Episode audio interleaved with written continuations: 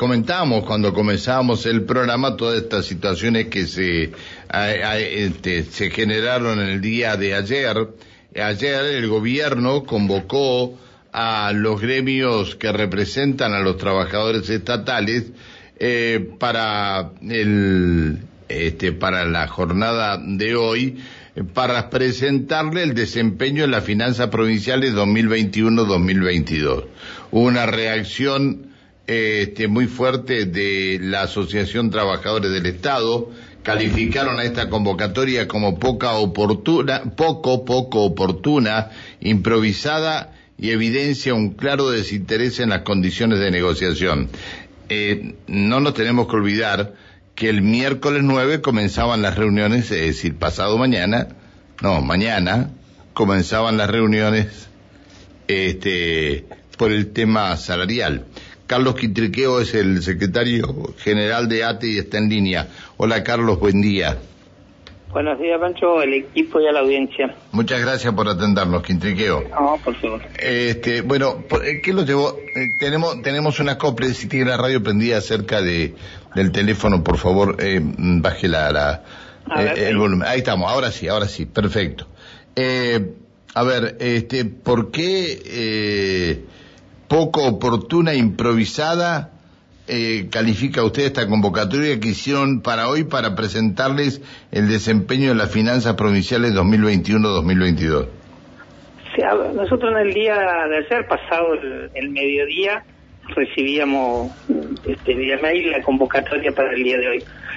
Bueno, nos sorprende, primero porque la reunión pactada con la anterioridad, ya por el mes de diciembre, fue para el 9 de febrero la mesa salarial intentar hoy explicarlo sobre la finanza del Neuquén, la verdad que no, tiene sentido si ya la mesa está convocada para el día de mañana, excepto que quieran desdecirse de lo que han venido diciendo durante este tiempo, donde venían anunciando los ingresos récord por, producción de petróleo, los ingresos récord también en, en recaudación de impuestos.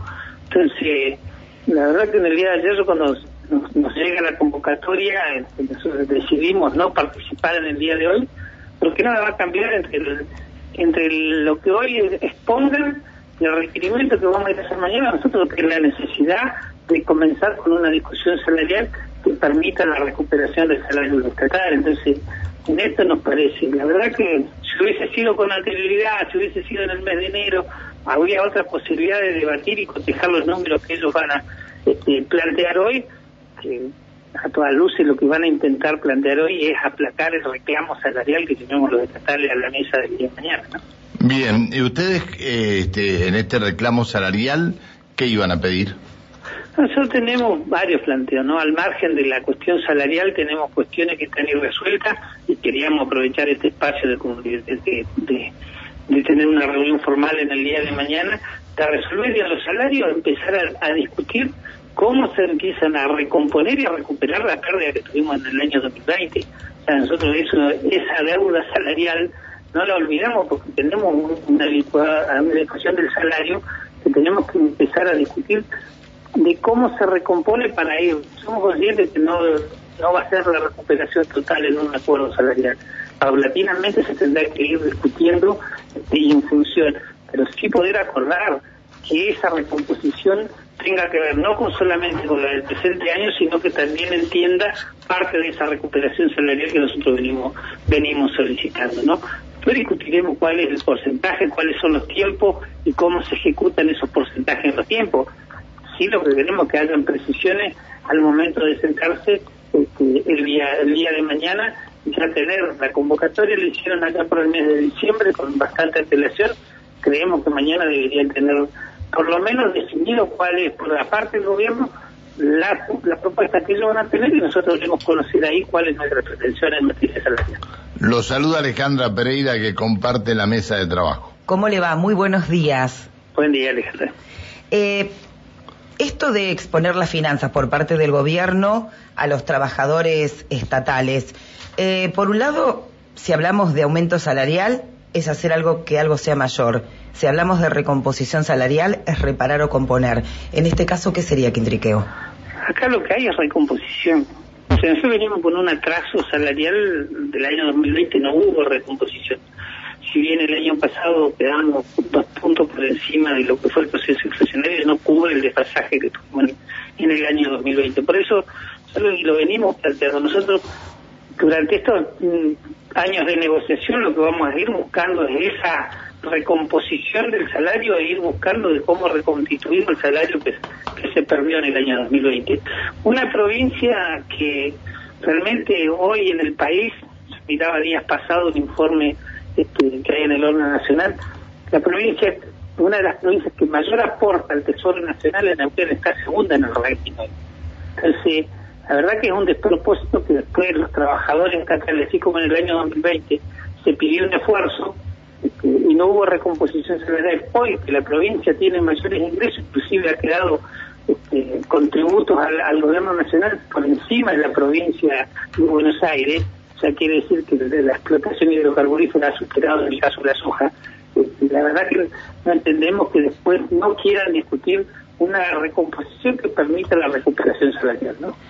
Conforme a la base de datos que ustedes manejan, digo, ¿cuál sería el porcentaje que deberían este, o que aceptarían ustedes con respecto a la recomposición para este año? Mira, en este año hoy las proyecciones que hay hoy todas superan en cuanto al proceso de inflación más del 50, entre el 50 y 55% de, de proyección de inflación. El Todos están cerrando en, en 53, 54, ¿no? Exactamente. Entonces, tenemos que empezar a ver de que en esa proyección de inflación cómo se hace el aplicativo en las recomposiciones salariales. Somos conscientes que no es automáticamente el 100% de la recomposición en, el primer pago, pero sí se tiene que buscar que esa recomposición se permita ir ganándole a la inflación durante los meses subsiguientes a partir de la negociación salarial. La canasta, la canasta básica de eh, escolar aumentó un 85%. Y los aumentos que vendrán producto también de lo que pasó días pasados, que fue el aumento del combustible, que se empiezan a trasladar a precio nuevamente, o sea, hay rápidamente este, todos aquellos incrementos, los incrementos de tarifa que están proyectados, se van a trasladar rápidamente a salario. Por eso, nosotros planteamos que el día de mañana en la negociación, si tenían algún tipo de exposición, podrían hacerlo mañana, que es la mesa de, negociación. Ya vivimos esta película en el año 2020, en el mismo lugar, el ministro Pons hizo toda una exposición. No queremos ver una película repetida, ¿no? Quintriqueo, muchas gracias por atendernos, mil disculpas por haberlo molestado. No, gracias a ustedes por el espacio. Que siga muy bien hasta siempre, buen día.